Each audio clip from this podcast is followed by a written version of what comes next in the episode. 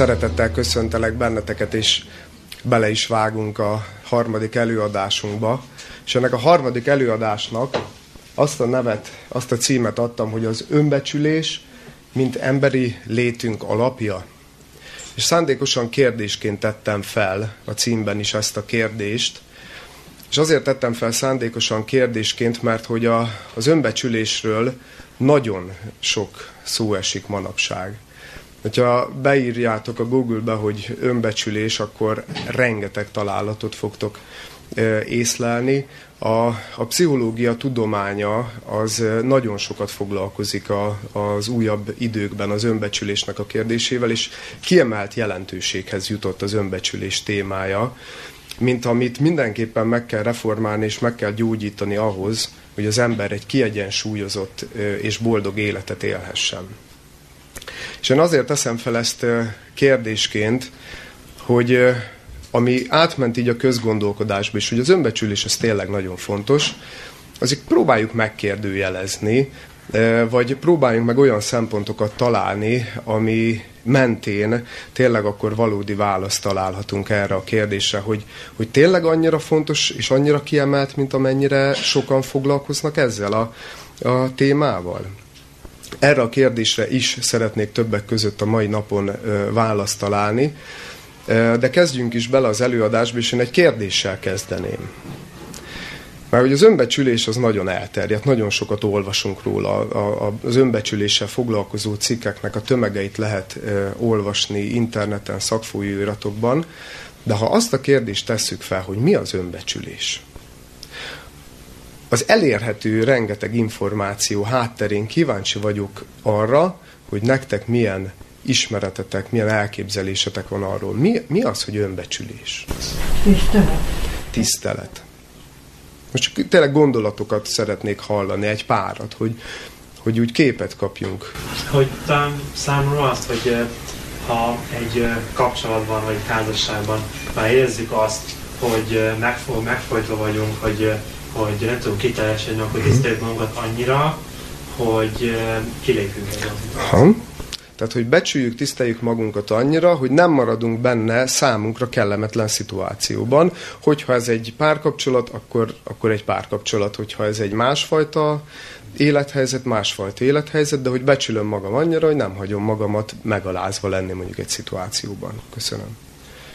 Milyen elképzelések vannak még? Mi az, mi az az önbecsülés? Tisztában vagyok az értékeimmel. Tisztában vagyok az értékeimmel. Ez az előbbi Aha, a, a, azt folytatva. Meg tudom védeni magamat. Aha, meg tudom védeni magamat. Ugye, hogy milyen sok szempontja van ennek? Mert mi, mindenki kiragadott valamit, ami része az önbecsülésnek, de, de láthatjuk ebből is, és biztos, hogyha még tovább kérdezősködnék, akkor még sok gondolat előjönne, csak e, nyilván ne akarok tovább haladni a gondolatmenetben is, de ebből is látszik, hogy ez sem egy olyan könnyen megközelíthető e, kérdés vagy fogalom, mert felmerülnek ilyen e, társfogalmak is, amikor önbecsülésről e, gondolkozunk, hogy önértékelés Ugye ez is egy divatos fogalom, önértékelés, amit említettél is, hogy értékeljük magunkat. Felmerül az a gondolat is, vagy az a fogalom is, hogy én kép. Hogyan tekintek magamra. Hogyan látom magamat. Aztán felmerül az a gondolat is, hogy önbizalom. Ugye ezek mind-mind-mind ehhez kapcsolódnak, de én most nem akarok tudományosan szőrszálhasogató lenni. Csak jelezném, hogy a szakmai körökben ezeket mind-mind külön választják. És az önbecsülést is nem úgy határozzák meg, hogy egyenlőséget raknak a, az önbecsülés és az önértékelés közé, hanem mint az önbecsülés, az valamivel több, mint az önértékelés, valamivel több, mint az önbizalom, és lehetne ebbe úgy elmélyedni, de amennyit nyernénk a réven, annyit veszítenénk is a vámon azzal, hogyha ennyire szőrszál hasogatnánk, úgyhogy mi ezen tovább lépünk, és amikor olyan fogalmakat fogok használni, hogy önértékelés, vagy önbizalom, az, mind-mind-mind most önbecsülésről fogunk ennek mentén beszélni. De azért szeretnék hozni egy-két meghatározást, egy-két definíciót. és egy olyan amerikai pszichológusnak a definícióját szeretném először felolvasni, aki az egész önbecsülés témának ezt a hatalmas lökést adta. Aki először kezdte el igazán mélyen kutatni és komoly jelentőséget tulajdonítani neki, ez a pszichológus pedig Nathaniel Brandon, akinek a megfogalmazásában a következőképpen hangzik az önbecsülésnek a definíciója. Az önbecsülés az egyén hajlandósága arra, hogy megtapasztalja önmagát, mint az élet alapvető kihívásaival megbirkózni képes, boldogságra méltó lényt. Mindez magába foglalja gondolkodási, tanulási, döntéshozási képességünket, és a felfogást, hogy a siker, a beteljesedés, a boldogság jó és természetes számunkra. De nem tudom, mennyire érzitek, hogy milyen komoly gondolkodás van egy ilyen definíció mögött, mert szerintem nagyon találóan megfogalmazta, és az, amit mondtatok, hogy tisztelni, becsülni magamat, megvédeni magamat, nem benne maradni egy olyan szituációban, ami számomra káros, ezekben mind-mind benne van, hogy megtapasztaljuk önmagunkat, mint az élet alapvető kihívásaival megbirkózni képes, boldogságra teremtett lényt. De hadd olvasok egy másik rövidebb megfogalmazást, Görög Ádám, ő egy magyar blogger, és az ő megfogalmazása következőképpen hangzik. Azt mondja, az önbecsülés teljes valóságában az az érzés, hogy nem kell bizonygatnod magad. Élhetsz a saját feltételeid szerint, és a saját értékrended a legmagasabb szinten próbálod megvalósítani. Na most nem abba akarok belemenni, hogy ezeket a definíciókat elemezzem, mert lehetne ebbe az irányba is menni. Hanem két gondolatot szeretnék eh, kiemelni mindegyikből, vagy mind a kettőből egy-egy gondolatot, amelyek nagyon összekapcsolják a két meghatározást. És ez a két gondolat, az első az amerikai pszichológus megfogalmazásában, amikor azt mondja, hogy az önbecsülés az egyén hajlandósága arra, hogy megtapasztalja önmagát. A görög Ádám meg azt mondja, hogy az az érzés, hogy nem kell bizonygatnod magadat. Nem kell bizonygatnod azt, hogy te értékes vagy, te elfogadható vagy, te szerethető. Nem kell bizonyítanod senkinek, hanem önmagadban megtapasztalod, hogy ki vagy te, és hogy ez ad egy olyan stabilitást az életednek, amiben, amivel meg tudsz birkózni az élet kihívásaival.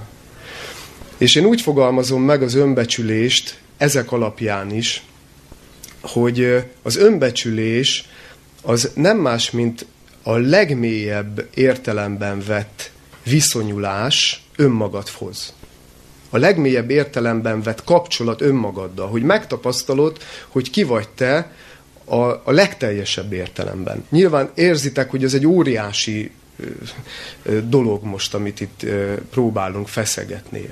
Benne van ebbe az önismeretnek a kérdése, benne van sok lelki tevékenységünk, de valójában ez egy, ez egy mélységes kapcsolódás önmagunkhoz. Nem csak annyit jelent, hogy értékeljük magunkat bizonyos szituációban, hogy valamit jól csináltam, vagy valamit nem jól csináltam. Nem csak annyit jelent, hogy ha ennek az előadásnak vége, én hazamegyek, és azt mondom, hogy ez jó sikerült. Vagy ez pocsékul sikerült. Ez egy ilyen önértékelési kérdés, hogy én erre hogy tekintek. De még ha úgy is tekintek, hogy hát ez most pocsékul sikerült ez az előadás, attól még a saját magamhoz való viszonyom nem kell, hogy megrendüljön. Nem tudom, hogy ért, tudom-e érzékeltetni, hogy, hogy mennyivel több az önbecsülés. Hogy rendben vagyok, békességben vagyok magammal. Tudom, hogy ki vagyok, tudom, mik az ért, mi az értékrendem, és azt szerint is próbálom az életemet szervezni és élni. A most tenném fel viszont azt a kérdést, hogy ha az önbecsülés egy ilyen alapvető viszonyulás saját magunk felé, akkor tényleg annyira fontos, hogy hogyan érzünk magunkkal szemben, hogy hogyan foglalkozunk magunkkal, hogy hogyan tekintünk magunkra, mint, mint amit azt a, mint amit azt jelzi, hogy ilyen sokan foglalkoznak, és hogy ennyire kiemelt kérdés lett ez a pszichológiában és a, a lélektanban. Nem azt tanítja például nekünk a Szentírás, hogy ne, pont, pont azt tanítja, nem, hogy ne foglalkozzunk annyit magunkkal. Nem az a fontos, hogy most én hogy vagyok, meg mint vagyok, hanem az, hogy másokkal mennyire tudok törődni. Mások felé hogyan tudok fordulni. Nem ez lenne a cél? Erre a gyakori választ, hadd mondjam, igen, igen, igen, ez a cél, de hát a legtöbben ezt szokták válaszolni erre, hogy, hogy de hát csak akkor tudok másokkal törődni, csak akkor tudok másokkal foglalkozni, hogyha önmagammal rendben vagyok. Vagy hogyha önmagamat szeretem. Ugye ez is egy ilyen elhíresült gondolat, hogy csak akkor tudok szeretni másokat, ha önmagamat szeretem. Érzitek, hogy ez mennyire összefügg az önbecsüléssel, hogy milyen viszonyban vagyok magammal, vagy mennyire szeretem magamat. Én nem szeretném most ezt a kérdést megválaszolni, de az egész előadásnak ez lenne az egyik fő célja. Hogy ezt a kérdést kitisztázzuk, hogy akkor hogy akkor hol van az igazság, hogy tényleg, tényleg annyira fontos az önbecsülés, hogy ha az nincsen meg, akkor mással sem tudok jót tenni, mással sem tudok, más sem tudok boldoggá tenni, hogyha ha önmagammal nem vagyok békességben, vagy valami, valahol máshol keresendő a megoldást. Ezt a kérdést én most nyitva hagynám, de vissza fogunk ide térni hamarosan, azok után, miután megpróbáltuk megválaszolni azt, hogy akkor tényleg nézzük meg, hogy ez az önbecsülés kérdése tényleg annyira fontos-e, hogy, a, hogy az emberi létünk alapjának hívhatjuk-e joggal és valósággal. És az első pontban szeretnék egy filmrészletet beidézni. Nem tudom, hogy ki látta az ötödik pecsét című magyar filmet. Ilyen kevesen láttátok? Hát akkor, akkor, akkor ez most kötelező házi feladatnak had, hadd adjam fel. A, nem csak a magyar filmtörténet, hanem a világ filmtörténetének az egyik legnagyobb alkotásáról van szó. Ezt, ezt, ezt kimerem jelenteni. Fábri Zoltán rendezte. 1944-ben játszódik a film a náci megszállás alatt Budapesten, és, és tényleg csak egy pár perces részletet fogok kiragadni ebből a filmből, ami arról szól, hogy a hatalom, a mindenkori elnyomó hatalom, az mit próbál elérni az emberek életében, mitől próbálja végső soron megfosztani az embert, és hogy miért.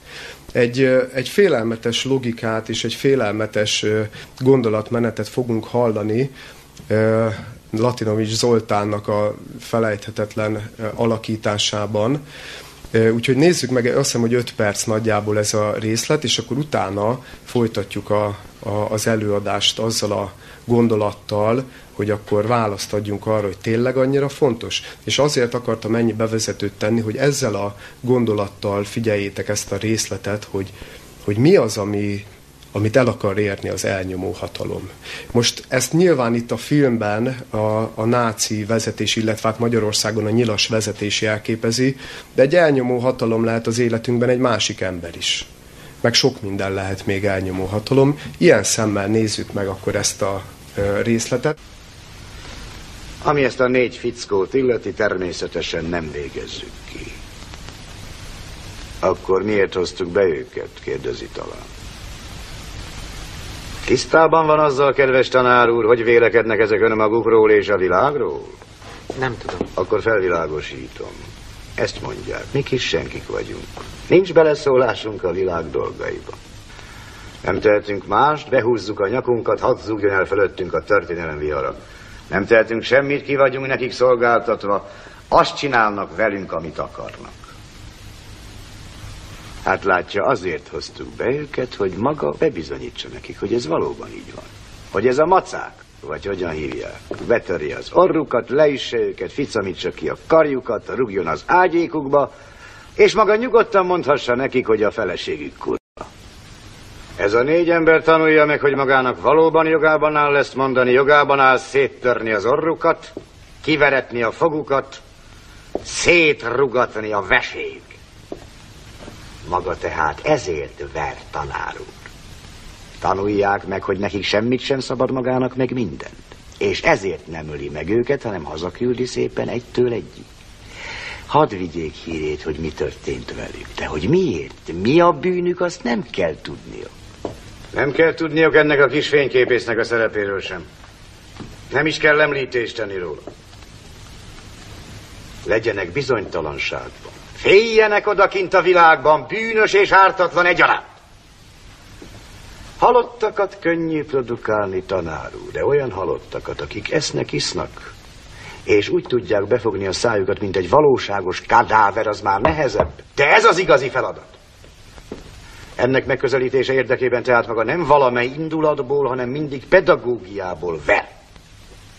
Világos, amit mondtad? Igenis világos. Örülök, hogy egyetértünk. Ezt a négy emberkét pedig, amint megállapodtunk, szépen hazaküldik. De várja meg a reggelt, hogy világosban sírják el a bántukat, addig persze foglalkozzanak még velük. Mielőtt kiengedi őket, szóljanak nekem. Beszélni akar velük? Mondja, megértett mindent abból, amit mondtam? Azt hiszem, igen. Biztos? Gondolkozzék csak. Vigye tovább azt a logikát, amit kifejtettem maga előtt. Nem hiányzik semmi? Vége a láncnak? Nem tudom, mire gondol. Ezek kimennek innen, és félni fognak tőlünk, ez rendben van. Gyűlölni fognak bennünket, ez is rendben van, mert ez fokozza a félelmüket. De mit fognak érezni önmagukkal szemben? Tud erre válaszolni? Azt hiszem, örülnek, ha kimehetnek innen. Magának egy kicsit lomhal fantáziája, kedvesem. Nem gondol arra, hogy ezek önmagukat fogják becsülni azért, mert felemelték az öklüket, amikor macák beléjük rúgott? Vagy amikor maga a ringyónak nevezte a feleségüket? Nem idegesíti ez magát? Protestálni, lázadni, tiltakozni csak az olyan ember tud, aki becsülheti önmagát. Kiengedne innen embereket, akik félni fognak tőlünk, gyűlölni fognak bennünket, de jogosan becsülik önmagukat. Elkövetne ilyen hibát. Amíg az önérzetnek nyoma van bennük, addig hiába veri a félelmet agyuk tekervényeibe, tanár úr. Mi következik ebből? Mi lehet a maga teendője? Meg kell utáltatni őket önmaguk előtt. Világos?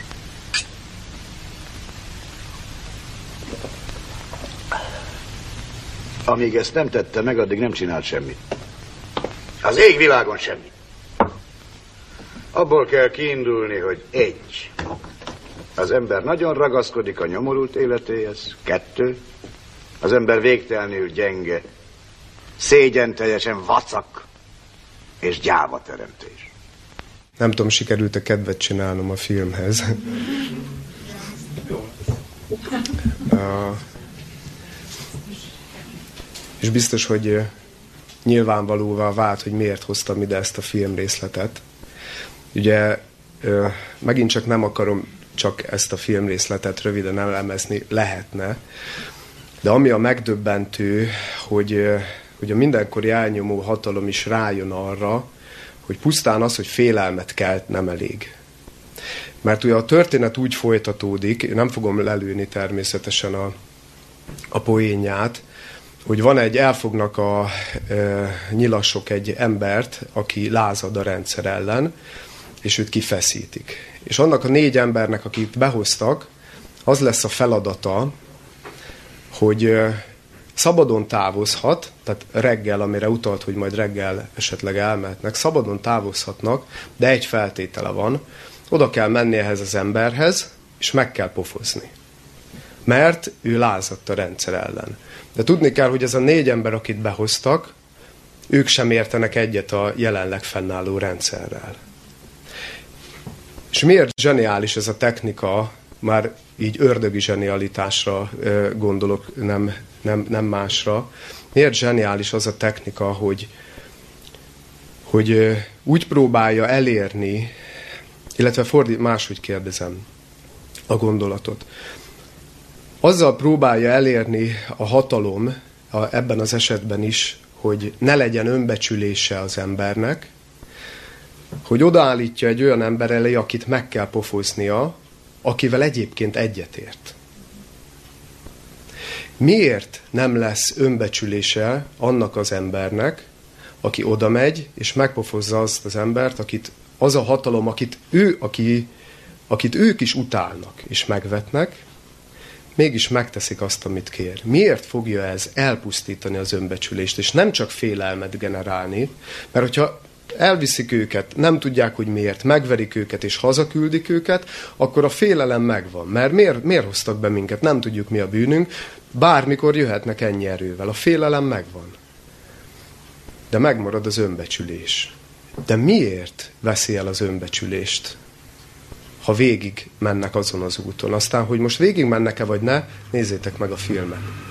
De ha oda megy valaki, és megpofozza azt az embert, úgy, hogy közben nem ért vele egyet. Miért? Jelenti ez az önbecsülésnek a megsemmisülését. Pontosan, mert önmagát csapja arcul. Mert amikor valaki hisz valamiben, hisz mondjuk abban, hogy ez a rendszer nem jó, de ezzel ellentétesen cselekszik, akkor azzal mit csinál? Elárulja saját magát, önmagát csapja arcul. És ekkor az önbecsülés az megszűnik. Megszűnik az önbecsülés. És egy ilyen ember már nem tud lázadni, nem tud protestálni, amit ugye elmond a, elmond a Latinovics is a kiképző tiszt szerepében, hogy ez a végső cél, hogy az embert a saját méltóságától, a saját önbecsülésétől megfosztani, olyan eszközzel, hogy kényszerítsük arra, hogy valami olyat, olyasmit tegyen, amivel nem ért egyet. Ti hogy, hogy, hogy tekintetek önmagatokra, amikor valami olyasmit tesztek, amivel nem értetek egyet? Ugye, hogy így tekintünk ilyenkor magunkra, hogy hogy, hogy tehettem ilyet? Hát én már nem akarom ezt tenni, és mégis megteszem. Én már nem, nem akarok ilyen lenni, és mégis ilyen vagyok. És ilyenkor beindul, a, beindul az a mechanizmus, a szégyen, a bűntudat, és még lehetne sorolni, hogy milyen lelki folyamatokon kerül keresztül szépen az ember elkezd úgy tekinteni önmagára, mint aki, aki tényleg nem ér semmit. Hát, hogyha még önmagamat is megtagadom, ha még ahhoz sem tudok hű lenni, amit gondolok, amit hiszek, akkor mit ér az életem? Na ez, a, ez az elnyomó hatalomnak a, a, a, a célja, és azt hiszem, hogy elég jelentőséget ad ez az egész témánknak. Tehát elég egyértelműen válaszol ez arra a kérdésre, hogy tényleg fontos az önbecsülés az emberi életben. Hogy tényleg valami olyan alapról, vagy olyan, olyan stabilitást biztosító platformról beszélünk, ami, ami elengedhetetlen és, és alapvető az ember életében. De hadd hozzak egy másik képet, illetve két képet is, hogy még jobban meg tudjuk ragadni ezt az önbecsülés témát. Képzeljetek el egy embert, aki egy jó méretes eh, ladikban áll egy tavon. Meg képzeljetek el egy másik embert, aki meg egy gumimatracon áll, ugyanúgy a tavon. És aztán jön egy kis szélvihar, elkezdi felkorbácsolni a hullámokat, mi történik azzal az emberrel, aki a ladikban áll? Teljesen biztonságosan lehet egy, állni egy olyan, egy olyan, olyan csónakban, ami 5 méter hosszú, arra lett ö, megalkotva, hogy a vízen még, hogyha nagyok is a hullámok, meg vihar is van, tudja biztonságban ö, ö, ki tudja szállítani a, az embert. Mi történik a gumimatracossal? De minden esetre, ha nem is esik vízbe, mert mondjuk nincsen olyan nagy vihar, de elkezd ugye egyensúlyozni. Elkezd egyensúlyozni, mert nincsen alatta stabilitás. Na, na ez egy jó kép arra, hogy milyen az önbecsülés, hogy, vagy mit jelent az önbecsülés, hogy, hogy van-e, van egy stabil énképünk, van egy stabil önbecsülésünk, ami az életnek a viharaiban biztonságot jelent számunkra, vagy pedig ilyen gumimatrac az önbecsülésünk, ami miatt meg mindig egyensúlyozni kell. Vagy egy másik kép. Gondoljatok egy emberre, aki egészséges, csontozatú, úgy, ahogy van, egyenes a gerince, ugye azt tartja az egész testünket, az a vázunk, meg képzeljétek el egy olyan embert, akinek mondjuk gerincferdülése van. Most nem kell ilyen súlyos esetekre gondolni feltétlenül, de mondjuk szakmai kifejezést fogok használni, lumbális lordózisa van. Tudom, mert nekem is az van. Csak azért tudom. És ez arról szól, hogy a gerincnek az alsó része előrébb van, mint kellene. Mit fog csinálni a szervezet? Elkezdi a hátat begörbíteni mert ez előrébb van. Miért kezd el kompenzálni a szervezet? Azért, hogy az egyensúly megmaradjon. Azért, hogy stabilitás legyen. Mert hogyha ez előrébb van, és ez meg, ez meg a maga normális ö, útján nő tovább a gerinc, akkor így hátra dőlne előbb-utóbb az ember. Ezért elkezdi behúzni a szervezet, a csontozat, hogy megtartsa azt az egyensúlyt, amire, ami normális esetben meg kell, hogy legyen, hogy egyáltalán állni tudjunk. Félelmetes, hogy egyébként milyen bonyolult az egyáltalán, hogy, hogy, hogy állunk. Tehát, hogy milyen folyamatok mennek végig a, az idegrendszerünkben. Mit akarok ebből az egészből kihozni?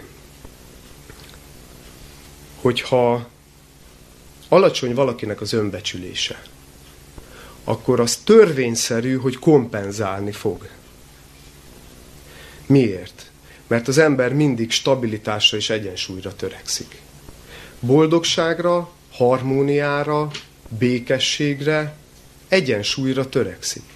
És amikor valakinek alacsony az önbecsülés, az milyen érzésekkel jár? Milyen érzésekkel jár, amikor valakinek alacsony az önbecsülése? Értéktelennek kellemes érzés?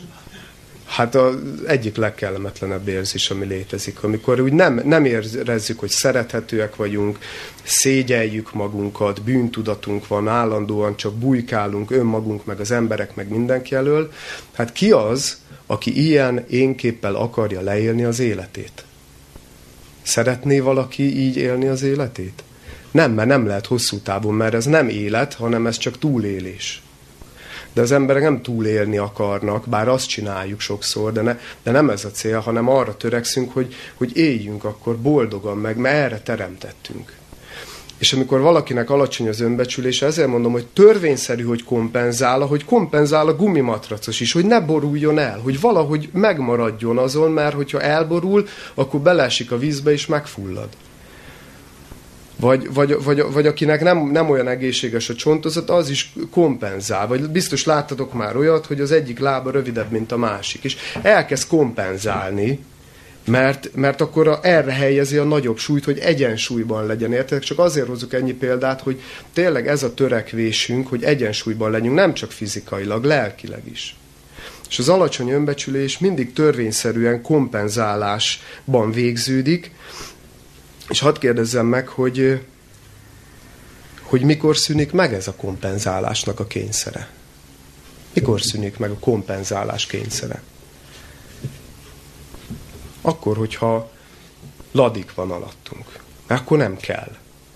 Én horgász ember vagyok, és tudom, milyen egy 5 méteres Dunai ladikban állni, miközben a Duna hullámzik. Nem kell különösebb erőfeszítést kifejteni, hogy izé. az úgy lett megtervezve az a ladik, hogy abban te álljál akkor is, hogyha, hogyha hullámzik a víz. Jó, persze van olyan vihar, ahol leül az ember inkább, de, de hogyha olyan önbecsülésre teszünk szert, ami masszív alapot nyújt, akkor, akkor nem kell kompenzálni, akkor megszűnik a kompenzálásnak a kényszere. És szeretnék egy rövid bibliai idézetet felolvasni. Nagyon hamar beszél már nekünk a helyes önbecsülésről a Szentírás, ami önmagában jelzi, hogy a Biblia is nagyon fontosnak tartja ezt a témát. És a Mózes első könyve negyedik fejezetének a hatodik, hetedik versét hadd olvassam fel, mert rávilágít arra, hogy, hogy hogyan kompenzálunk. Hogyan szoktunk mi kompenzálni. Az 1 Mózes 4, 6, 7 következőképpen hangzik. Ez akkor van, amikor Ábel és Káin ugye áldozatot kellett, hogy vigyen az Isten elé, és Ábel olyan áldozatot vitt, amit, amilyet az Isten előírt, Káin viszont olyat, amilyet ő elgondolt. Ő majd tudja, hogy, hogy, hogy, hogy mit, mit kell vinni. És a következőt mondja itt az Isten Káinnak. És mondta az Úr Káinnak, miért gerjedtél haragra, és miért csüggeszted le fejedet? Hiszen ha jól cselekszel, emelt fővel járhatsz. Ha pedig nem jól cselekszel, a bűn az ajtó előtt leselkedik, és rád van vágyódása, de te uralkodjál rajta. Ugye első látásra nem biztos, hogy egyértelmű, hogy hogy van ebbe benne az önbecsülés, de a Biblia a helyes önbecsülést nagyon röviden határozza meg, de annál tömörebben. Emelt fővel járni. Emelt fővel járni. Ha jól cselekszel, ha a lelkismereteddel összhangban, ha a meggyőződéssel, a hitéleteddel, a hitvilágoddal, most nem csak Isten hitre gondolok, egyáltalán a, a, a mindennapi életben hinnünk kell valamiben, hogy valamit el tudunk végezni, vagy, vagy, vagy vannak elveink, hogyha annak megfelelően cselekszünk, akkor nincs mit szégyenkezni. Ha meggyőződésünk szerint élünk, nincs, nincs szégyelni valónk, nem kell kompenzálni, akkor azt merjük vállalni, mások előtt is, meg, meg mindenhol. Ha jól cselekszel, emelt fővel járhatsz. Emelt fővel járni azt jelenti, hogy kihúzhatom magamat, becsülhetem magamat, van emberi méltóságom. Ez jelenti a Biblia szerint a helyes önbecsülés. De hogy van ebben benne a kompenzálás? Figyeljétek meg, nagyon érdekes. Az, hogy emelt fővel járni, az azt jelenti, hogy jól cselekedni, és meggyőződésünk szerint élni. De mi az, hogy van ebben benne a, túl, a kompenzálás? Hát úgy van benne, Káinnál látjuk, ő azt, azt írja róla itt a Szentírás, hogy azt kérdezi tőle az Isten, hogy miért csüggeszted le a fejedet? Ez nem emelt fővel járás, amikor lecsüggesztjük a fejünket, ugye? De az sem emelt fővel járás, amikor magasan hordjuk az orrunkat. Az ember vagy alul kompenzál, vagy túl kompenzál. Nincs rendben az önbecsülés, vagy alul kompenzálunk, abban azt már világosan látjuk, hogy mindenképpen kompenzálunk. A kérdés csak az, hogy hogyan.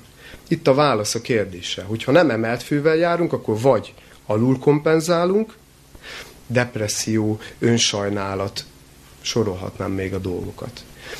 Kérdezhetitek, hogy miért kompenzálás az, hogyha valaki depressziós, vagy valaki önsajnálatba esik. Nagyon egyszerű a válasz rá, azért, mert így kerül összhangba az alacsony önértékelése és a valóság.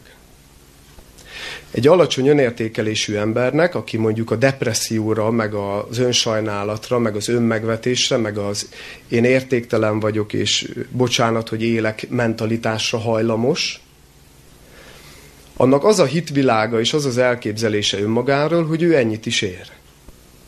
És ehhez hozzá igazodik egy fizikai jelenség, ami most lehet egy önsajnálat, lehet egy depresszió, mert ő neki ez a magáról alkotott képe.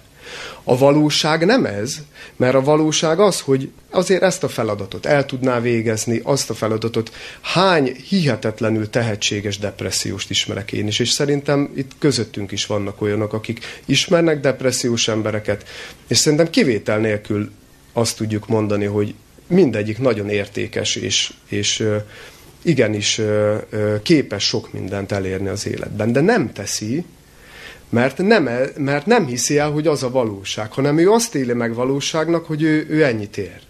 És ehhez, mivel egyensúlyra törekszik az ember, ennek megfelelően a depresszió meg az önsajnálat lesz az az eszköz, amivel legalább megszünteti azt a feszültséget, hogy ő nem tudja elinni magáról, hogy, hogy ő képes erre, meg arra, meg amarra. Értitek? Ezért kompenzál, csak éppen alul kompenzál. De valójában ugye ez nem felel meg a valóságnak, mert képes lenne rá, csak a hitvilágában van a baj. Aztán a túlkompenzálás, ugye ez még egyértelműbb, nagyképűség, felfuvalkodottság, gőg, büszkeség, sok mindent ö, sorolhatnánk még ide. De tegyük felett is a kérdés, hogy ez meg miért kompenzálás, vagy miért hívjuk ezt túlkompenzálásnak. Azért, mert van egy alapvetően egy alacsony önbecsülés. Aki túlkompenzál, látszólag úgy tűnik, mintha nagyon rendben lenne az önbecsülése, de valójában nem. Valójában csak túlkompenzál, és látszatra éri el azt, hogy ő milyen, milyen könnyedén és milyen nagyszerűen veszi az életnek az akadályait. Miért? Hogy? Igen, ez egy, ez egy látszat, ez egy külső, de belül nem változik meg. Mert maga biztos akar lenni, mert van egy alacsony önbecsülése, innen indulunk. Gumimatracon áll az ember. De nem akar ezen állni, nem akar, nem akar önbizalomhiányjal küzdeni, mert kellemetlen önbizalomhiányosan élni, magabiztos akar lenni, de nem magabiztos lesz, hanem magabízó lesz, meg vakmerő lesz, meg túlzott önbizalommal fog rendelkezni, de nem emelt fővel fog járni, hanem ilyen, ki vagyok én lesz. Vagy nem akar szégyenlős lenni, de aztán nem a helyes önbecsülést találja meg, hanem extravagáns lesz. Aki büszke a különbségére. Most csak példákat mondok, számtalan dolgot lehetne hozni, vagy, vagy elege lesz abból, hogy nem meri vállalni mások előtt a véleményét, mert alacsony az önbecsülése, nem mer belemenni vitákba, nem meri vállalni a konfliktusokat, ez is egy jellemzője az alacsony önbecsülésnek. Hogyan kompenzál túl?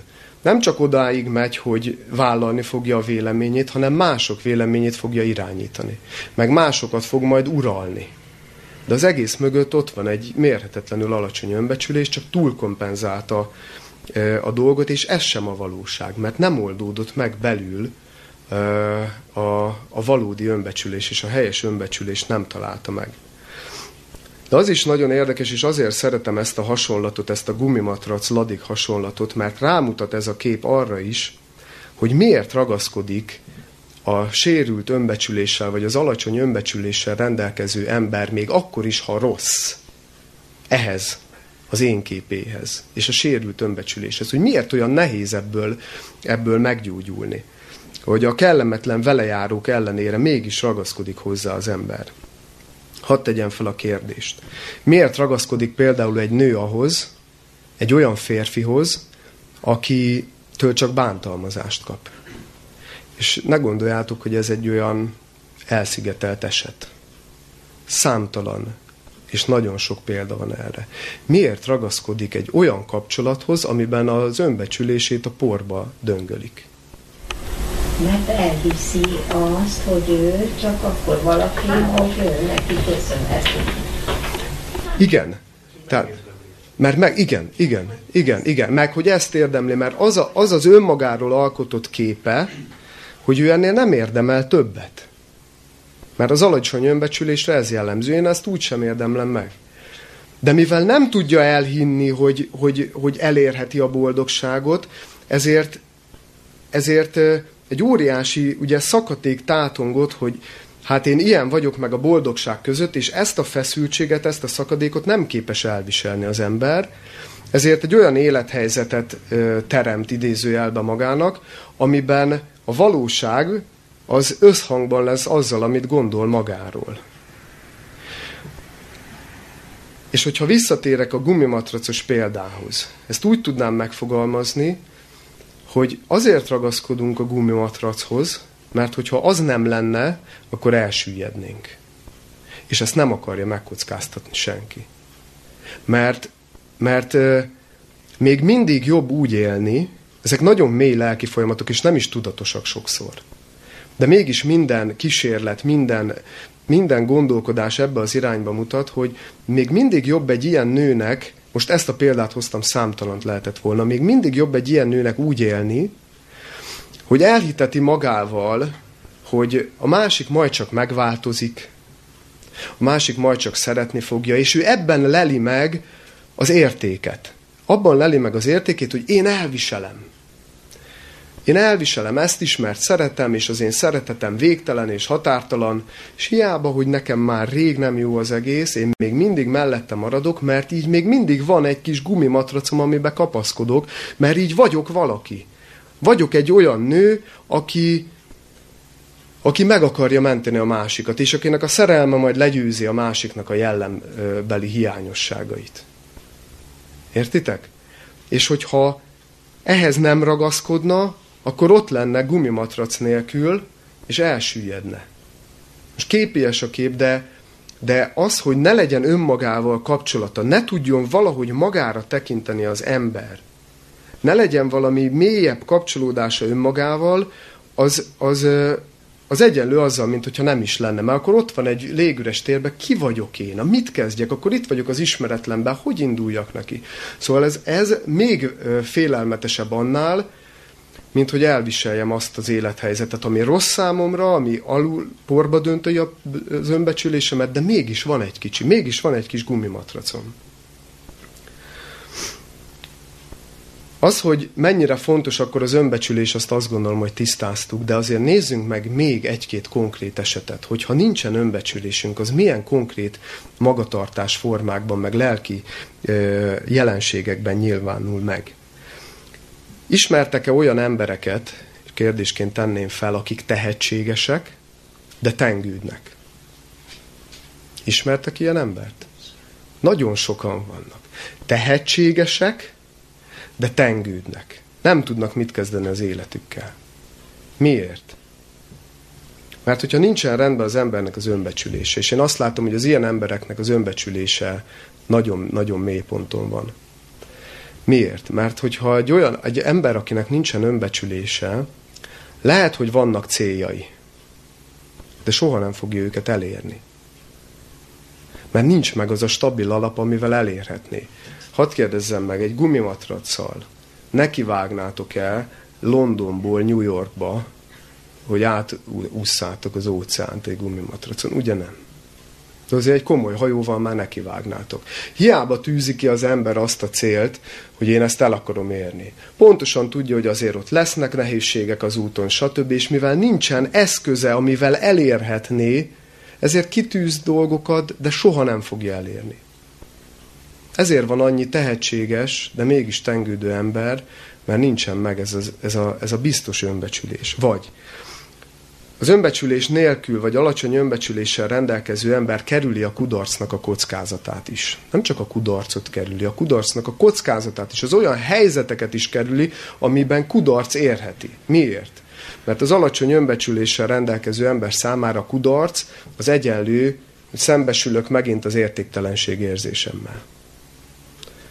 Elkövettem egy kudarcot, elkövettem egy hibát, és én magam vagyok a hiba, én magam vagyok a kudarc, na ennyit, ennyit rólam, én ilyen vagyok.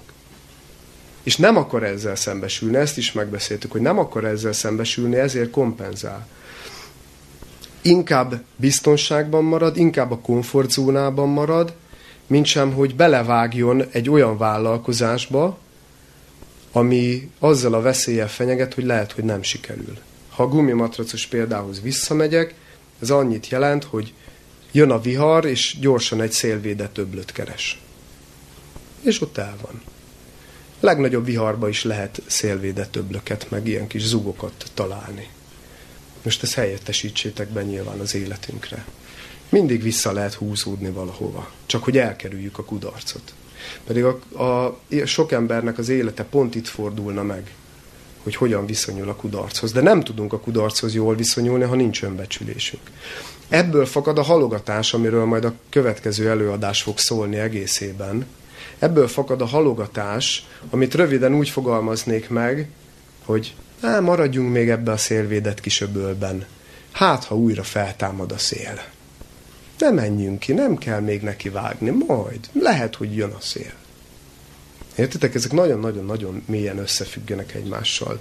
Vagy a saját gondolatait, véleményét nehezen vállalja fel, és kerüli a konfliktust az alacsony önbecsüléssel rendelkező ember, mert egy vitát ö, szabályos harcként, csataként él meg az alacsony önbecsülésű ember, amiben elbukhat, amiben elvérezhet.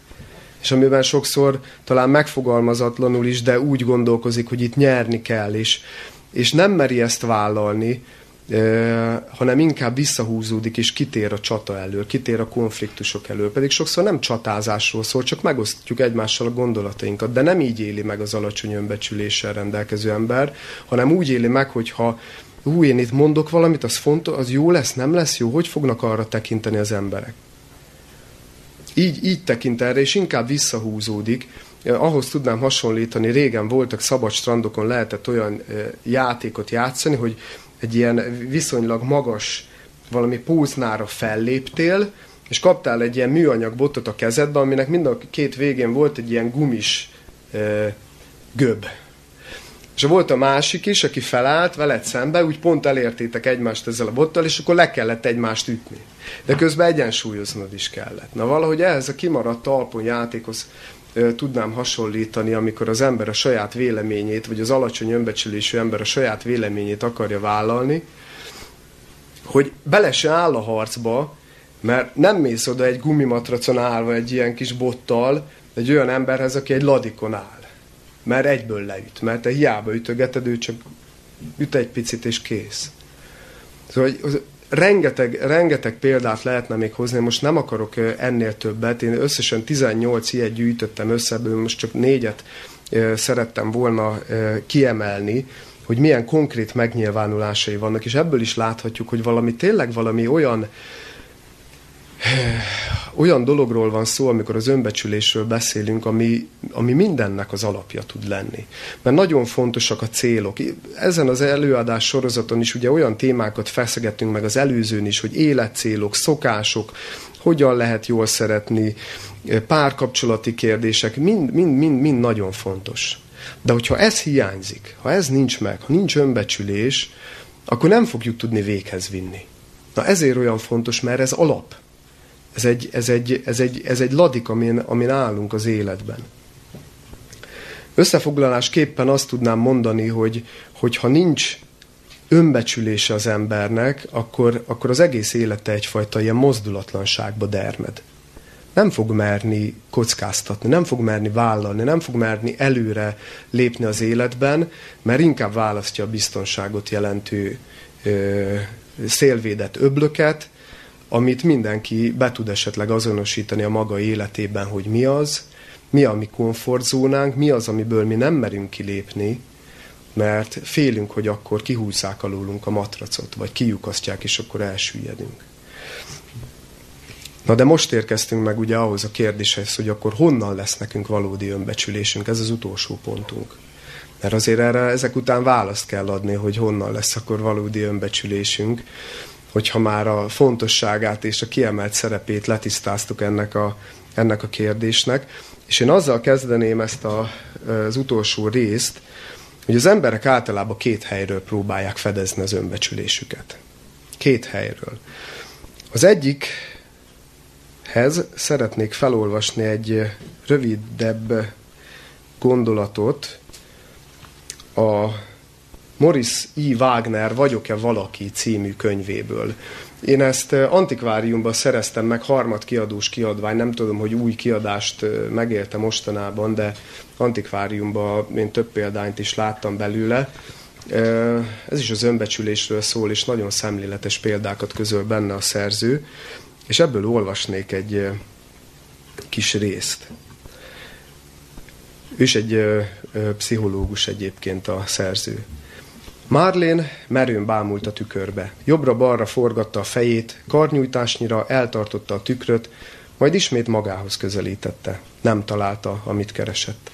Letette a kézitükröt, és a fali tükörhöz lépett. Végül egyszerre próbált nézni mind a kettőbe. Néhány percig elnéztem. Tudta, hogy nézem, de úgy tűnt, hogy nem zavarja. Végül aztán mégiscsak félbeszakítottam. Mit keresel? kérdeztem. Saját magamat válaszolta tárgyilagosan anélkül, hogy rám nézett volna. Saját magadat. Visszhangoztam gépiesen, és közben azon tűnődtem, vajon mit is akart ezzel mondani. Igen, igen, önmagamat. Akárhogy forgatom a tüknöt, tükröt, nem látom, hogy milyen vagyok igazából. Egyszerűen nem megy. Kétségbe esettem felén fordult. Nem megy, visszhangoztam újra, hát ha mond még valamit. Azt akarom, hogy az legyek én, aki a tükörből néz engem, de nem megy, magyarázta. Ha az lennél, aki a tükörben van, és néznéd magadat, mit látnál, kérdeztem. Hát nem tudod, kérdezte meghökkenten.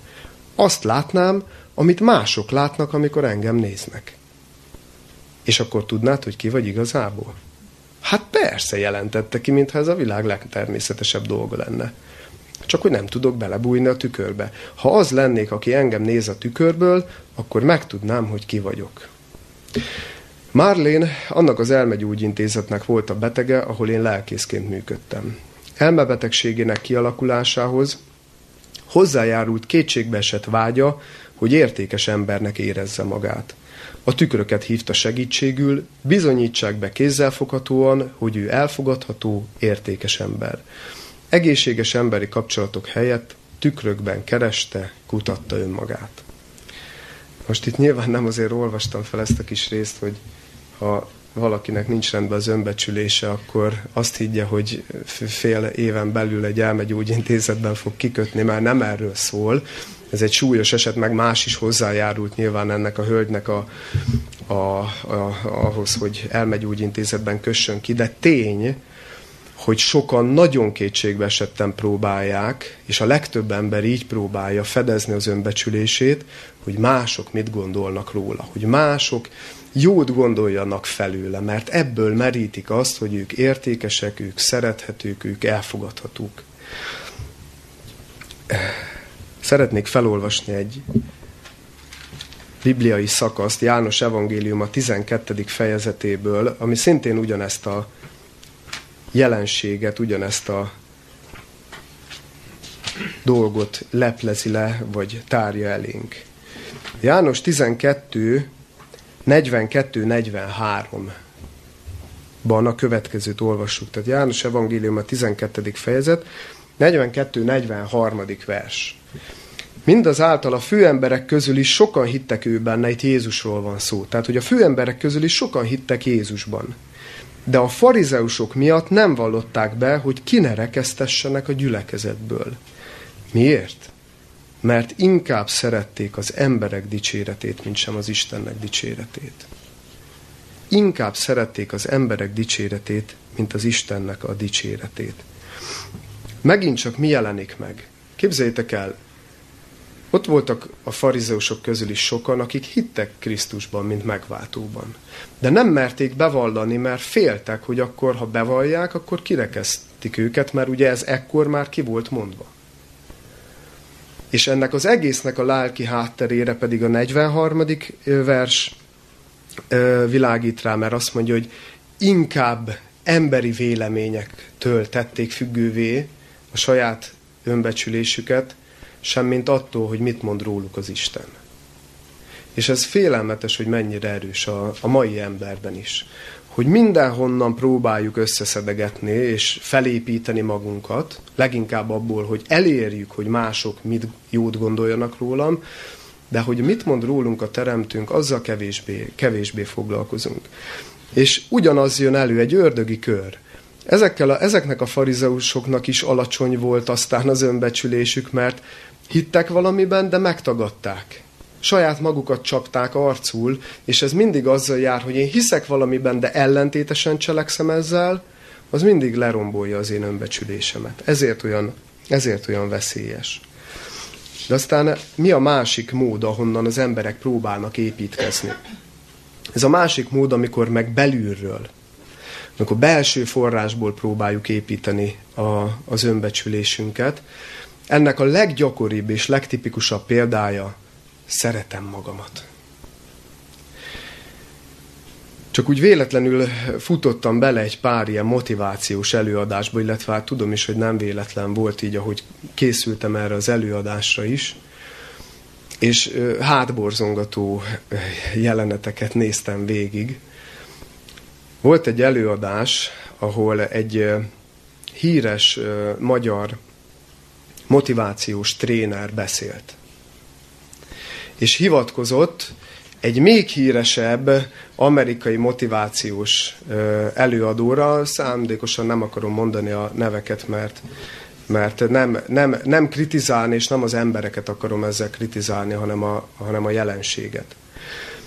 És azt mondta ez a motivációs előadó, hogy neki a mestere, ez az amerikai mestere azt mondta, ők is egyébként a motivációs előadások is nagyon sokszor az önbecsülésre helyezik a hangsúlyt. És azt mondta, hogy, hogy addig nem fog változni az életed, amíg nem, nem szereted magadat. Addig nem fogsz elérni sikereket, addig másokért sem fogsz tudni tenni. Tehát az első és legfontosabb dolog, hogy szeresd magadat.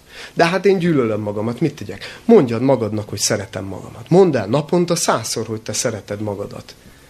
Azt mondta, hogy ez volt a feladat, hogy mondjam el naponta százszor, hogy én szeretem magam. Azt mondja, én ötszázszor mondtam el, hogy szeretem magam. És és arra tanítják az embereket a mai világban, hogy, hogy szeressék magukat, és én ebben nagyon nagy veszélyt és problémát látok. És elmondom azt is, hogy miért.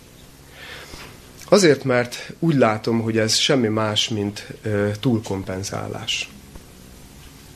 Az, amikor megpróbáljuk bebeszélni saját magunknak, hogy milyen értékesek vagyunk, az körülbelül olyan, mint a modern gyógyászat, meg a modern gyógyszertudomány van jó része is. Tehát, hogy nem, nem, nem, megint csak nem a gyógyszerek ellen akarok beszélni.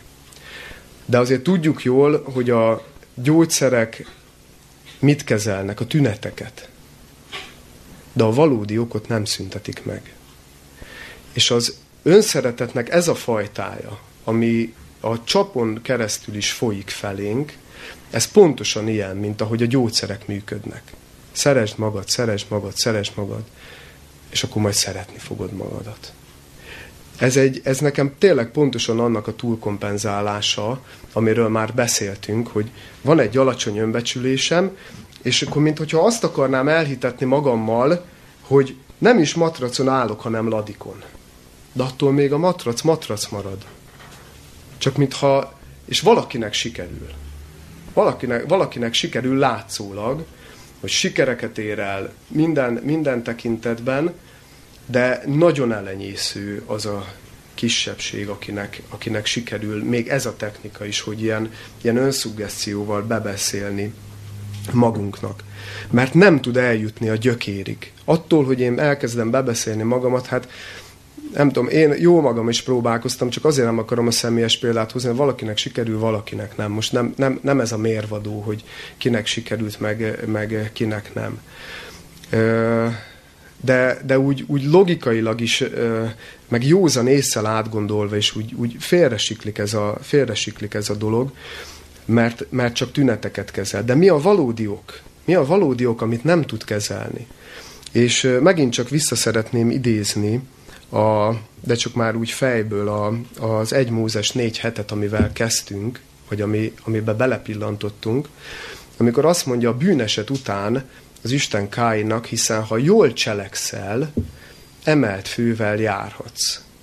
Ha viszont nem jól cselekszel, a bűn az ajtó előtt reselkedik, és rád van vágyódása, de te uralkodjál rajta. Kedves hallgatók, ki kell, hogy mondjuk, hogy a, az önbecsülést, azt leginkább a bűn rombolja. Az, amikor bűnt követünk el.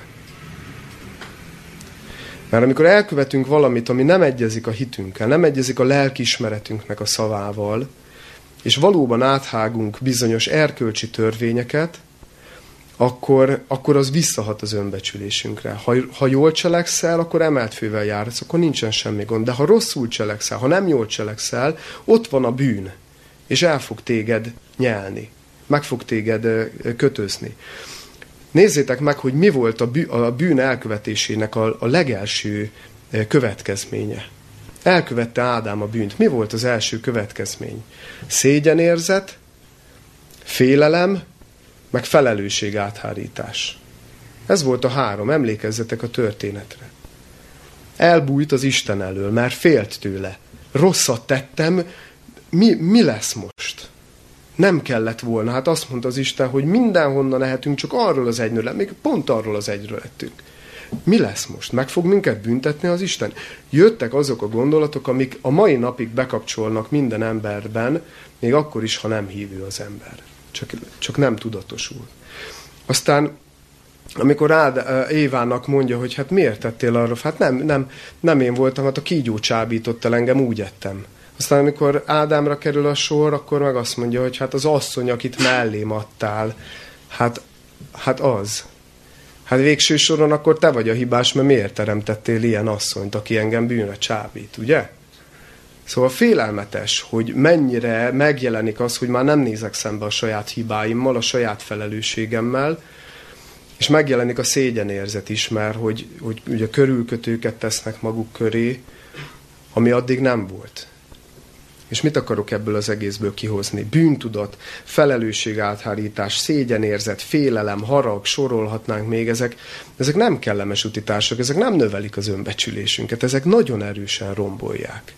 De nem is ez a legfőbb probléma. És ide akarok kiukadni, nem ez a legfőbb probléma hanem gondoljatok csak bele abba, félelmetesen tömör a, a Bibliának az első 11 fejezete. Megkérdezi az Isten Ádámot, miután elkövette a bűnt, hogy mit kérdez tőle? Hol vagy? Miért kérdezi azt, hogy hol vagy? nem biztos, hogy a, a fizikális valóját kereső, hogy most hol bújtál el, hanem magadban, te hol vagy. De nyilván látja, hogy, hogy hol van egyrészt, az Isten nyilván látja. Tehát nem, nem azért kérdezi, hogy válaszoljon, hanem, hanem hogy hogy ő esetleg ugye gondolkozzon el azon, hogy mi is történt most, hogy ho, ho, ho, hova kerültél. Eddig összhangban voltunk, eddig egység volt, eddig békességed volt, eddig boldogságod volt, most meg érzed, hogy valami megtört. Valami, valami nagyon nincs rendben. De gondolkozz el azon, hogy most mit csinálsz. Mert ezt a történetet általában idáig szoktuk elemezni.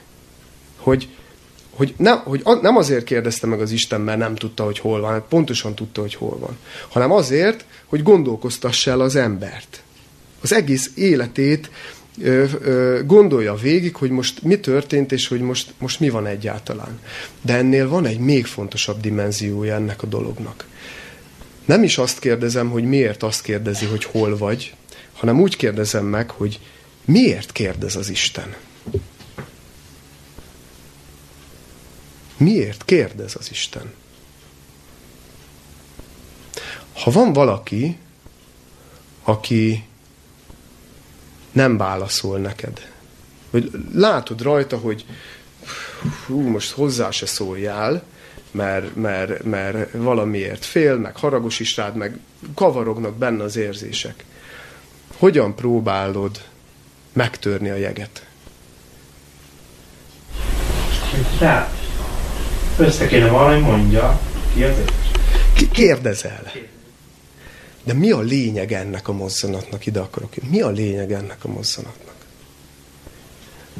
Hogy fel... Igen? Szembenézel magára? Az is, de, de az, ezek mindig azok. Ezek mindig azok. Idáig szoktunk jutni. Tudjátok, mi itt a lényeg? Hogy felvegye az Isten újra a kapcsolatot az emberrel. Mert a bűn elválaszt az Istentől. És megszűnik a kapcsolat, a közösség. És amikor kérdezek, akkor az Isten semmi más nem csinál, vagy amikor az Isten kérdez, mint hogy keresi az embert, mert önmagától az ember nem keresné.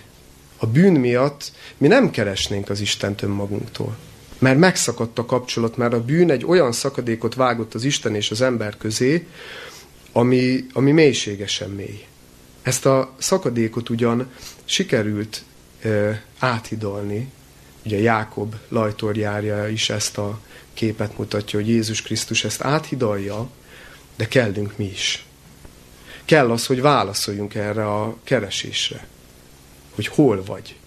És ennek a lényege, a döntő mozzanat ebben a dologban az az, hogy újra akarja, hogy kapcsolatba kerüljünk, mert kapcsolat nélkül nem létezik emberi élet. És önmagunkkal való kapcsolat is ezért olyan fontos. De ebből az egész történetből láthatjuk, hogy, hogy, hogy itt a lényeg azon van, hogy az ember és az Isten között milyen a kapcsolat. Kedves hallgatók, nem az a tragédiája ennek a nagyvilágnak, és a mi egyéni életünknek nem az a nagy tragédiája, hogy mi nem szeretjük magunkat. Ez, egy, ez, ez szerintem az egyik legnagyobb hazugság, ami, ami a legnagyobb és legártalmasabb hazugság, amivel tömik a fejünket. Hogy az a baj, hogy senkinek nincs önbecsülés, meg alacsony az önbecsülés, kicsit hogy szeressük már jobban magunkat. Én azt gondolom, hogy nem ez a tragédia. Sőt, én azt látom, hogy talán mi túlzottan szeretjük is magunkat. Túlzottan szeretjük is magunkat. Mindent megengedünk magunknak, nem? A túlzott önszeretetben annyi mindent elengedünk, annyi mindent megengedünk magunknak a másikkal szemben is, mondván, hogy hát de én nekem meg kell, hogy engedjem magamnak, én szeretem magamat, én megcsinálom ezt. Úgy emlékszem, egy éve volt talán, hogy megnyílt valamelyik ruhaüzlet, és amikor megnyílik egy ruhaüzlet, akkor mindig ilyen óriási leértékelésekkel kezd. És az emberek taposták egymást. Mert hát én szeretem magam annyira, hogy megérdemeljem, hogy márkás ruhát vegyek. Karikírozom persze a dolgot, meg sarkítom. De hogy én azt látom, hogy a túlzott önszeretet, meg az önimádat az, az, az, az ide vezet. És figyeljétek meg, hogy még egy depressziós ember is, aki megveti, meg gyűlöli magát, de végső soron csak önmagával van elfoglalva.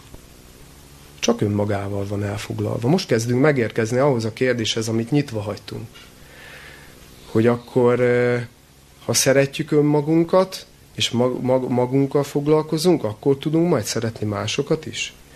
Gyökösi Endre a következőképpen fogalmazza meg a Magunkról Magunknak című könyvében ezt a jelenséget.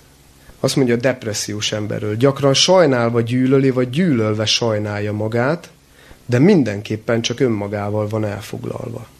Ezt úgy is megfogalmazhatjuk, hogy sajnálva, vagy szeretve gyűlöl és gyűlölve szereti önmagát, miközben megveti önmagát, de azért csak önmagával van elfoglalva.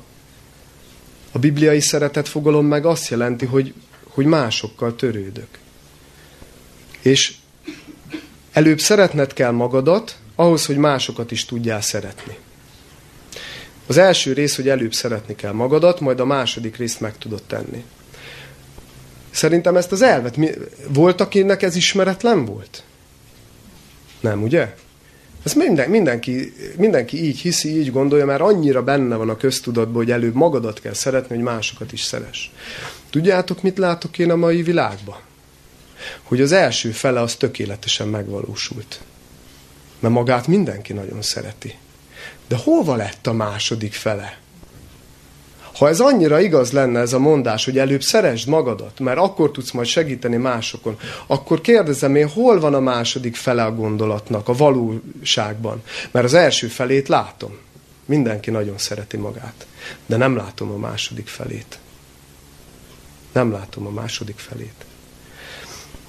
Nem az a tragédia, hogy nem szeretjük magunkat. Az a tragédia, hogy nem hagyjuk, hogy az Isten kapcsolatba lépjen velen, velünk, és szeressen bennünket. Ez, a, ez ennek a világnak és az egyéni életünknek a tragédiája, hogy nem hagyjuk, hogy az Isten kapcsolódjon hozzánk, pedig ő akar, és nem hagyjuk, hogy szeressen bennünket. Ez a valódi probléma, mert egyetértek azzal. Tehát hozzá, megint, megint csak felidézem, egyetértek azzal, hogy, hogy tényleg nem lehet úgy másokért munkálkodni, hogy én közben meg gyűlölöm magamat, meg utálom magamat, meg arcul köpöm magamat, meg összecsapkodom magamat. Nem lehet így másokért igazán munkálkodni. Ez igaz. Csak hogy nem ott van a megoldás, hogy akkor szeressük magunkat, és akkor minden rendben lesz. A helyes önbecsülést ne keverjük össze a hamis önszeretettel. Mert ez a nagy probléma, hogy ez összemosódik, ez a két fogalom, hogy a, a helyes és valódi önbecsülés alatt az emberek önszeretetet értenek. Vagy fordítva, vagy már össze van úgy kuszálódva az egész, és nem szabad összekeverni a két fogalmat. Van helyes önbecsülés, meg van hamis önszeretet. A helyes önbecsülés az az, amikor kapcsolatban vagyunk az Istennel, és elfogadottságérzésünk van, elrejtettségérzésünk van, ahogy Theodor Bové megfogalmazza, biztonságérzetünk van, boldogok vagyunk, vagyis a lelki igényeink ki vannak elégítve. De nem mi elégítjük ezeket ki, hanem rábízzuk arra, aki ezeket tényleg ki tudja elégíteni. A hamis önszeretet meg arról szól, hogy értéket adok önmagamnak. Mert erről szól a hamis önszeretet. Én vagyok elég értékes, és én majd, hogyha mondom magamnak, hogy szeretem magam, szeretem magam, szeretem magam, akkor szeretni fogom magamat. Nagyon kevés embernek sikerül ez a, ez a módszer. Túl kevésnek ahhoz, hogy ezzel megérje szerintem a fáradtságot, hogy ezzel, ezzel próbálkozzunk. És szeretnék egy rövid gondolatot felolvasni Pálhegyi Ferencnek, szintén ajánlom ezt a könyvet, egészséges önértékelés. Nagyon-nagyon jó. Nagyon egyszerűen, nagyon világos példákkal megvan világítva, hogy miben is rejlik a valódi helyes önbecsülés és önértékelés, és ez az egyike azon ritka könyveknek, amiben ezt a bátor gondolatot leírták. Hetedik oldal. Ne, nem nagyon olvastam még e, ilyet e, más e, szakkönyvekben. Azt mondja, az ember nem adhat önmagának értéket. Az ember nem adhat önmagának értéket. Azt mondja, az önbecsülés nem olyas valami, amit bebeszélhetünk magunknak. Csak ha mások szeretnek bennünket, tudjuk önmagunkat szeretni. Csak ha mások számára fontosak vagyunk, és szükség van ránk, tudjuk önmagunkat elfogadni. Pont megfordítja azt a képletet, amit a mai világ el akar velünk hitetni, hogy én csak akkor tudok szeretni valakit, hogyha én szeretem előbb önmagam. Ő meg azt mondja, hogy csak ha be van töltve az én érzelmi és lelki igényem, akkor tudok majd mások felé fordulni. Én a Biblia alapján vele értek egyet. És azt is elmondom, hogy miért. Mert azt, azt írja ez a szerző, hogy, hogy nem adhat az ember értéket önmagának. tegyük fel a kérdést, miért nem? Miért nem adhat az ember értéket önmagának? És azt a példát szoktam hozni, szerintem már itt is elmondtam az előző sorozaton, de most hadd hozzam még egyszer. Mi határozza meg az értékét ennek a pohárnak? Kérek szépen tippeket, meg gondolatokat. Mi határozza meg, hogy ez a polcra kikerül, és 500 forint? Miért kerül ez 500 forintba? Mi határozza meg, hogy ez 500 forintba? Kereslet, kínálat. Minőség. Minőség, milyen anyagból van?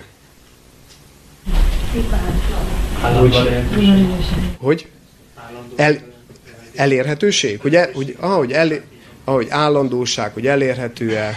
Mennyi víz fér bele? Mennyi víz fér bele? Egyedie. Egyedi-e? És talán az ember elképzeli azt, hogy a mindennapjában ezt mindig használ. Igen, igen, hogy, hogy, hogy tudom-e használni, mire fogom tudni használni, praktikusság, tehát egy csomó szempont van. De már, hogyha ezeket a szempontokat is felsoroljuk, már, már ebből is kiderül, hogy ez nem, nem azért lesz 500 forint, mert ez a pohár azt mondta magáról, hogy én 500 forintot érek. Tehát meg tudja ez a pohár határozni az saját értékét? Ugye, hogy nem? Mire akarok kiukadni? Mi határozza meg az ember értékét? Végső soron, mert még nem mondtátok ki a végső okot, hogy mi fog, miért lesz ez 500 forint. Mert hogy szükségem van rá, Hogy mit tesz értünk. Hogy mit tesz értünk, közeledünk,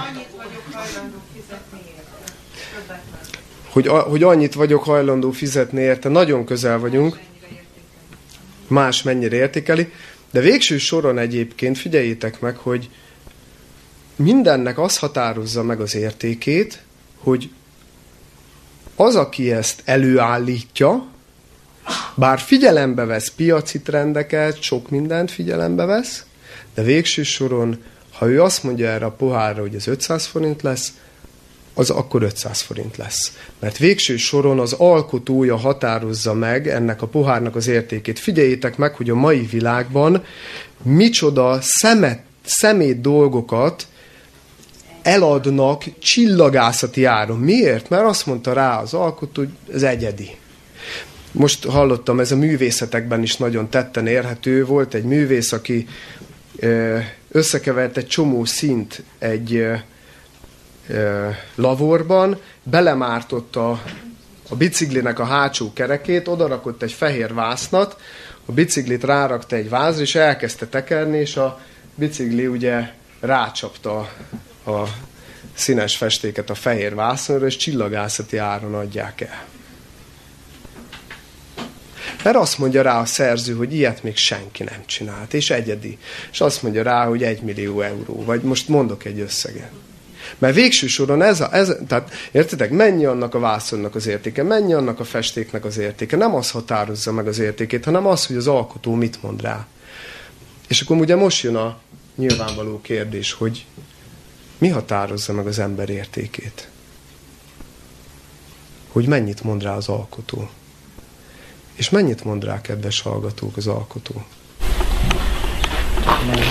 Tenyerembe írtam nevedet, megváltottalak, neveden szólítottalak, ennyi volt. Azt mondja Jézus Krisztus, hogy én az életemet adtam, mert annyira értékes vagy. Ezért, értitek? Tehát, hogyha valaki persze nem hisz abban, hogy mi az Isten alkotásai vagyunk, akkor ez borul ez a történet. De ha hiszünk abban, hogy az Isten alkotott minket, akkor higgyük el azt is, hogy ő ilyen értéket adott nekünk. Mert ő, mert ő így határozott meg bennünket, hogy ennyire értékesek vagyunk. Na ez a helyes önbecsülés, és egyedül ebben nyerhet az ember valódi és helyes önbecsülést, mert ez nem fogja őt gőgössé tenni, de nem fogja azt sem eredményezni, hogy depressziós legyen. Ha ebben meggyökerezik az ember, és ezt el is hiszi, mert ezt el is kell hinni, erről nem csak ismeret kell. Tudom, hogy az világnak a jelentős része, vagy legalábbis a keresztény világ jelentős része tudja, hogy hát Krisztus igen, hát de valamikor egyszer 2000 évvel ezelőtt valamit tett, meghalt, de olyan távoli már a dolog. De ne legyen távoli. Mert az Isten most is ebben látja az értékünket. És, és mi tekintsünk úgy magunkra, mint az Istennek a gyermekei, mert ennyire értékesek vagyunk. Na ebben van a valódi önbecsülés, és így nyerhető vissza a valódi önbecsülés, hogyha nem csak ismeretünk lesz erről, ahogy mondja János apostol az első levelében, a negyedik fejezet 16. versében, hogy mi megismertük és elhittük az Istennek irántunk való szeretetét. Na, ha nem csak a megismerés van, hanem a hit is, ennek a valódi elhívése, akkor, akkor egy olyan csónak lesz alattunk, ami nem fog kimenni a lábunk alól soha. Akkor egy olyan önbecsülésre teszünk szert, mert visszanyerjük, értitek? Mennyivel méltóbb, csak, csak gondoljunk bele, hogy mennyivel nagyobb méltósága van az embernek, hogyha azt hiszi, és azt mondja, hogy én egy örökkévaló és mindenható és féltőn szerető Istennek a gyermeke vagyok, és örökös se, mint ha azt mondja, hogy valahogy az egysejtűekből valahogy, valahogy lettem. Úgy, úgy véletlenül. Mi, melyikben van nagyobb méltóság? Mert az önbecsülés az méltóság. Így is lefordíthatjuk. Nem akarom tovább húzni az időt, én idáig szerettem volna eljutni a mai előadásban. Köszönöm szépen a figyelmet, és folytatjuk. Egy hét múlva Bibliakör, ugye példabeszédek könyvével folytatjuk, és az lesz a téma, hogy hogyan győzhetünk az indulatainkon. Jó? És két hét múlva meg akkor ez az előadás sorozat folytatódik a halogatás témájával. Köszönöm szépen.